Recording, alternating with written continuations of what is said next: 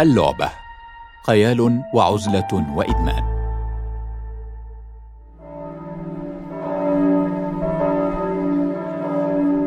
من منبر الكنيسة تطلع الأب الثاكل في الوجوه.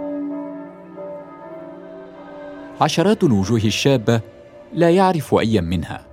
جاءوا لتأبين ماتس الابن الذي عاش وحيدا ومات محاطا بالأصدقاء. توفي ماتس عن خمسة وعشرين عاما قضاها على كرسي متحرك. لم يخرج من المنزل إلا لماما ولم يعرف له أبواه أي أصدقاء. وهو في سن الرابعة شخص الأطباء ماتس مرض نادر سبب له ضمورا شديدا في العضلات. ماتس كان طفلا. واللعب حق للطفل. فماذا تفعل العائلة؟ شيئا فشيئا تعلم ماتس استخدام الحاسوب. وفي سن المراهقة أصبح مقاتلا في عالم افتراضي. صار نجما في لعبة عالم الحروب وخبيرا في منتدياتها. لعب ماتس خمس ساعات ونصف الساعة تقريبا كل يوم. سبعة أيام في الأسبوع لعشر سنوات. عشرون ألف ساعة بالتمام والكمال. ظن والداه أنه كان يعزل نفسه عن العالم لكنه كان يخلق لنفسه عالما جديدا. في هذا العالم الخيالي تحرك ماتس تعرف على مدن كون صداقات وحقق انجازات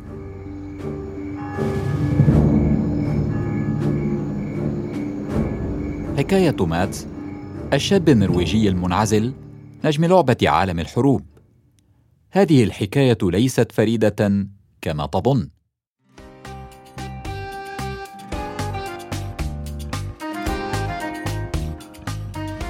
أهلا بيكم وأول حلقة من اركيد هذه دعاء صلاح. الألعاب الإلكترونية دخلت حياتها في عمر السادسة.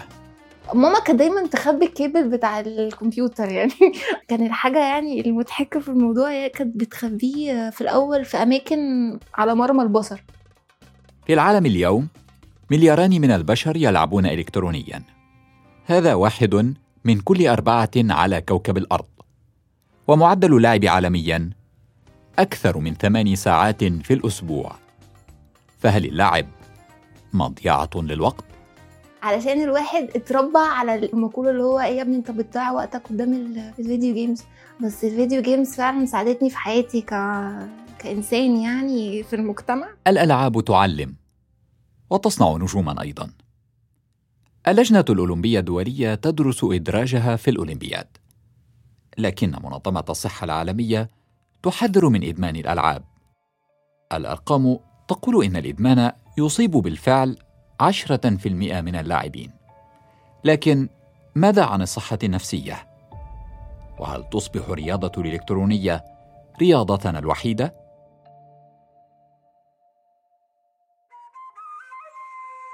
ال- الموت دخلني في depression أو دايرة اكتئاب الموضوع زايد بقى ال gaming بقى وقتها زاد قوي بقى جدا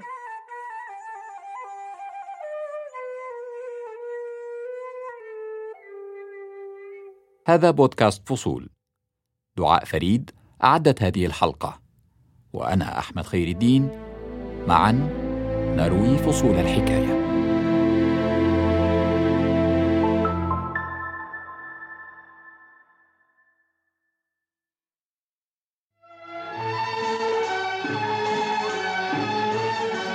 دايما بابا وماما كان عندهم طقوس معينة في شم النسيم بالذات. بابا كان ياخدني في يوم شم النسيم الصبح بدري. كنا بنيجي تحرير وكان بيجيب لي ورد أبيض كل سنة. وماما كانت لما نرجع لها نجيب لها الورد ونشغل فريد الأطرش. دعاء كانت طفلة وحيدة لا أخوة لها تلعب بمفردها. كنا بناخد فلوس العيدية وساعات فلوس الدروس يعني كنا بنروح صالات الأركيد وقتها كانت بتبقى رحلة يعني إثارة اللي أنا هروح أفرتك ال- العيدية في أركيد الأركيد دي اللي هي الأجهزة الكبيرة اللي بتلعبي مثلا بال- بالجن أو المسدس وبتضربي على شاشة. إذا كنت من جيل الثمانينيات فربما تتذكر الأركيدز أو صالات ألعاب الفيديو. أما إذا كنت من جيل التسعينيات فربما تتذكر الأتاري. كان جهازا صغيرا من صنع شركة أمريكية تدعى أتاري. كان الجهاز يتصل بالتلفاز ويفتح عالما من الخيال.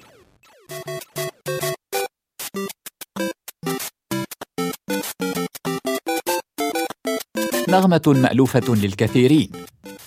موسيقى لعبة سوبر ماريو أشهر ألعاب تلك الفترة. كان الأتاري بالنسبة للكثيرين بداية شغف. استمر في حياتهم ولم يتوقف. وأنا صغيرة أنا كنت الواحد كان بيمسك أداة التحكم أو ال controller وقتها كنت بنط جسمانيا كنت بنط الموضوع قد إيه كان بدائي. فاكرة كانت كانت لعبة كنت واقفة عند level معين وقعدت قعدت ثلاث أربع أيام مش عارفة أعدي ال- ال- المستوى أو ال level ده. كنت ساعتها 11 12 سنة وكان الموضوع مأزمني يعني. وفاكرة إن أنا نمت وحلمت ده بجد بقى نمت وحلمت إزاي أحلها؟ دعاء كانت طفلة وحيدة فارتبطت بألعاب الفيديو وصارت حياتها.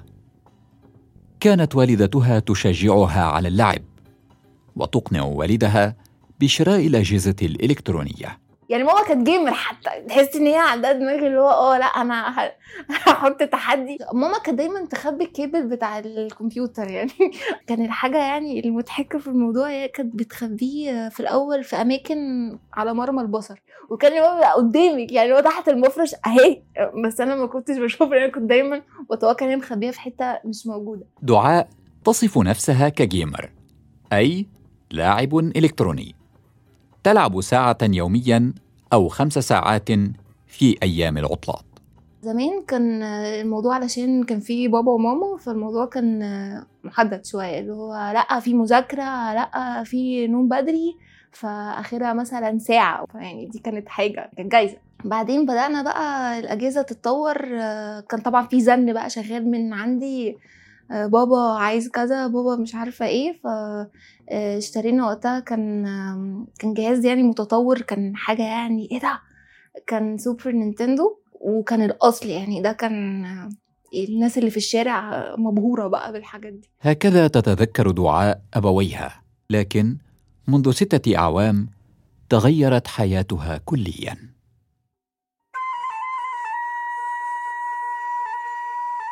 الموضوع إن كنت مرتبطة بامي كنت مرتبطة بيها جامد وماما ماما يعني كان عندها سرطان ف فشفتها وهي يعني بتموت. فالموضوع كان بعد بعد ما كان في تروما بقى بعد الموت فدخلني في depression أو دايرة اكتئاب. دي كانت ال trigger أو الزرار اللي اتداس عليه وقتها علشان الاكتئاب يجي. الموضوع زايد بقى ال gaming بقى وقتها زاد قوي بقى. جدا. يعني دخلت بقى في community وبدأت أتعرف على ناس و... وال gaming بقى بقى almost daily بقى كل يوم. مش هقول إن هو آلية للتهرب أو الهروب من الواقع بس ساعات الواحد لازم يعمل كده علشان يقدر ي function أو يتعامل مع الواقع إن هو يهرب منه شوية أو في فقاعة وبعد كده يخرج تاني يتعامل مع وحشة الواقع. فدي كانت بتديني break أو استراحة من الواقع المرير. الموضوع يكون شكله حزين من بره بس at least I'm having fun وإن الواحد بيقعد يضحك ويرفع عن نفسه شوية.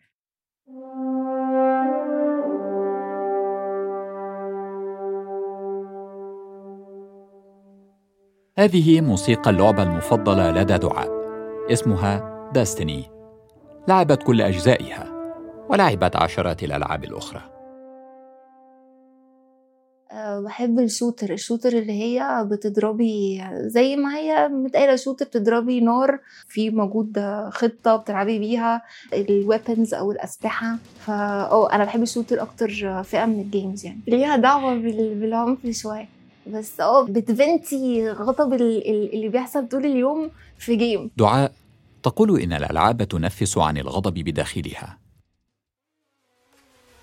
هنا تحديدا يبدأ القلق. هذا بودكاست فصول.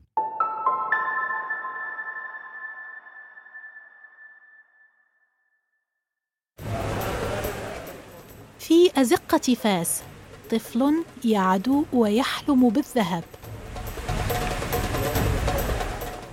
لما كنت صغير ما كانش عندي حذاء آه، لكي أجري به. أخذه الحلم إلى الأولمبياد. كان نهائي ولا في في الأحلام. توج رشيد بالفضة. كون كان السباق يزيدونا عشرة أمتار أخرى كنت نقدر نفوز بالميدالية الذهبية. حلم رشيد لم ينتهي بلحظة التتويج ولم تنتهي الحكاية. للأسف حنا ال- كعرب ما تنعطيوش أهمية للأبطال ديالنا بزاف. عداء بلا حذاء. حكاية جديدة الأسبوع المقبل من بودكاست فصول. هذا بودكاست فصول. اللعبة خيال وعزلة وإدمان. إدمان الألعاب الإلكترونية خطر عالمي. منظمة الصحة العالمية أدرجت هذا النوع من الإدمان ضمن الأمراض النفسية. خطورته أنه في حالات معينة يعزل مدمنيه عن الحياة الاجتماعية والأنشطة وربما العمل. الألعاب الإلكترونية لها آثار كبيرة جدا جدا. هذا دكتور حسين حاج أحمد. هو متخصص في الصحة النفسية وعلاج الاكتئاب والإدمان. الألعاب دي ممكن تخليه ينفصل شوي شوي عن الناس يدخل في اكتئاب تخليه يأذي نفسه بشكل أو آخر. في العامين الأخيرين انتشرت حالات وفاة بين الأطفال. من بينها حالات انتحار. سبب الوفاة مرتبط بإدمان الألعاب الإلكترونية.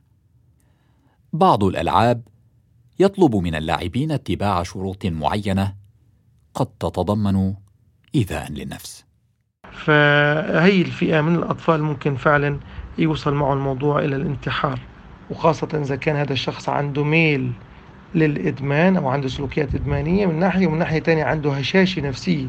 يعني سهل الانقياد بمعنى أصح. المراهقون معرضون لزيادة في الوزن بسبب هذه الألعاب كما تقول دراسة لجامعة هارفارد.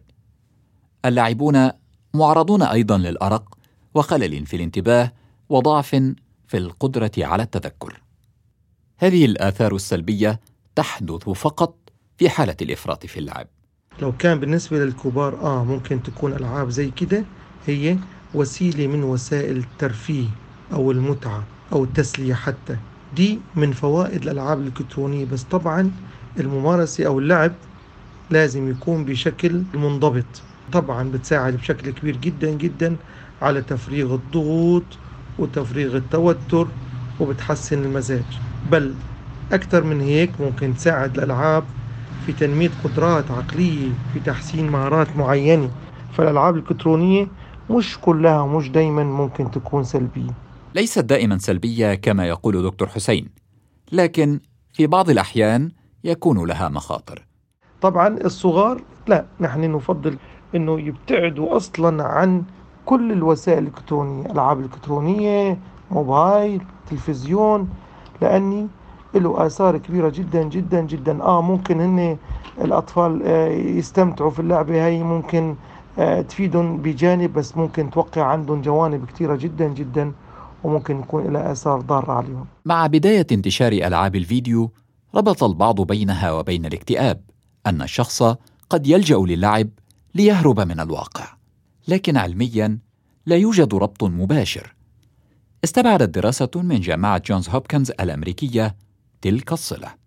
الأمراض النفسية ما هياش زي الأمراض الجسمانية اللي هو ليها cure أو ليها نهايه يلا خد ال cure ده أو الدواء ده وهتبقى كويس. الفكرة ممكن تبقى تعايش هو ده الشفاء أكتر ما يكون الشفاء ليه end أو نهايه قاطعه أو واضحة يعني. هذه دعاء صلاح. الألعاب الإلكترونية دخلت حياتها في عمر السادسة.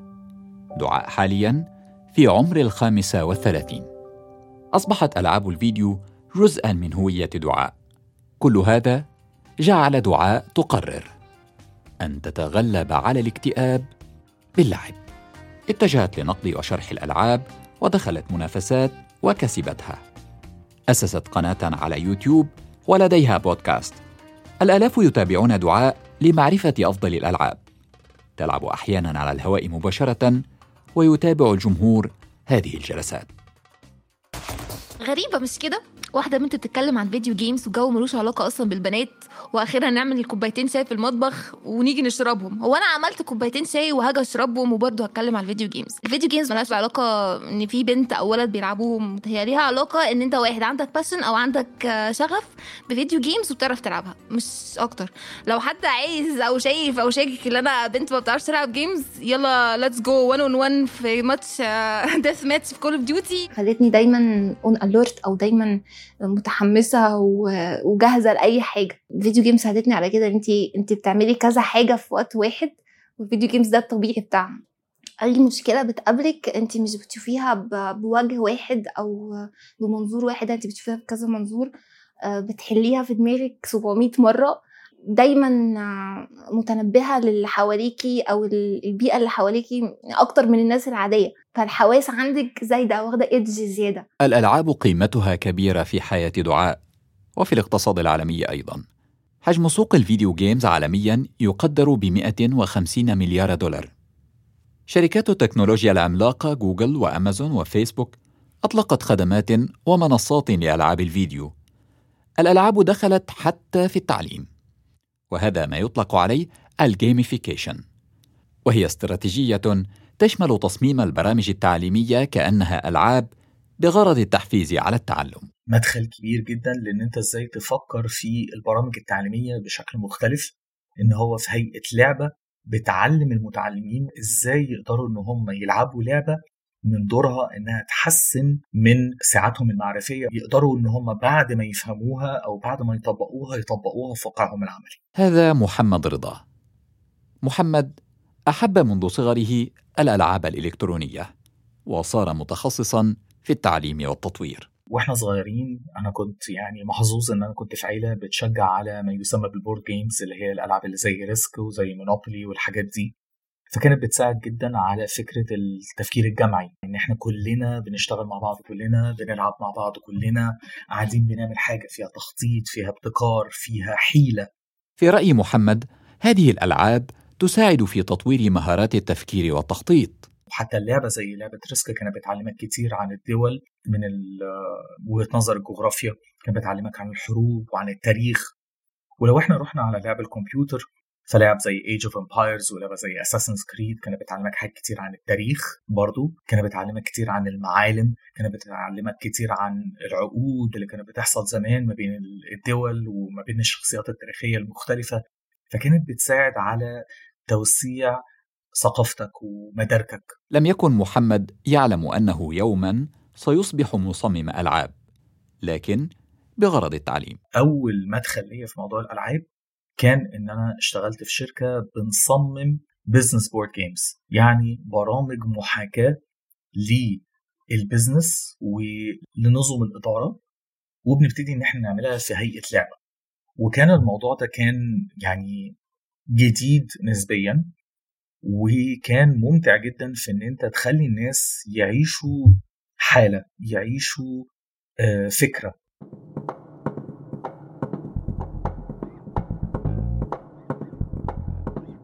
ليس مجرد لعب. الألعاب الإلكترونية يمكن أن تساعد في تعلم مهارات تعليمية ومهنية. قد تفصلك عن الواقع. لكنها ربما تلهمك هي ربما تعزلك عمن حولك لكن تعرفك على أشخاص جدد. هي تنمي مهارة حل المشكلات لكن الإفراط في ممارستها قد يقع بك في مشكلة أخرى.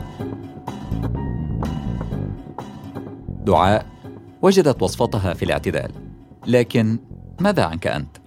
احكي لنا تجربتك مع الألعاب الإلكترونية في التعليقات أو ارسلها لنا على بودكاست الحرة دوت كوم أنا أحمد خير الدين دمت في صحة وعافية. بودكاست فصول. نروي معاً فصول الحكاية. اشترك في الحرة بودكاست على أبل بودكاست وجوجل بودكاست. وتابعنا على سبوتيفاي يوتيوب وساوند كلاود.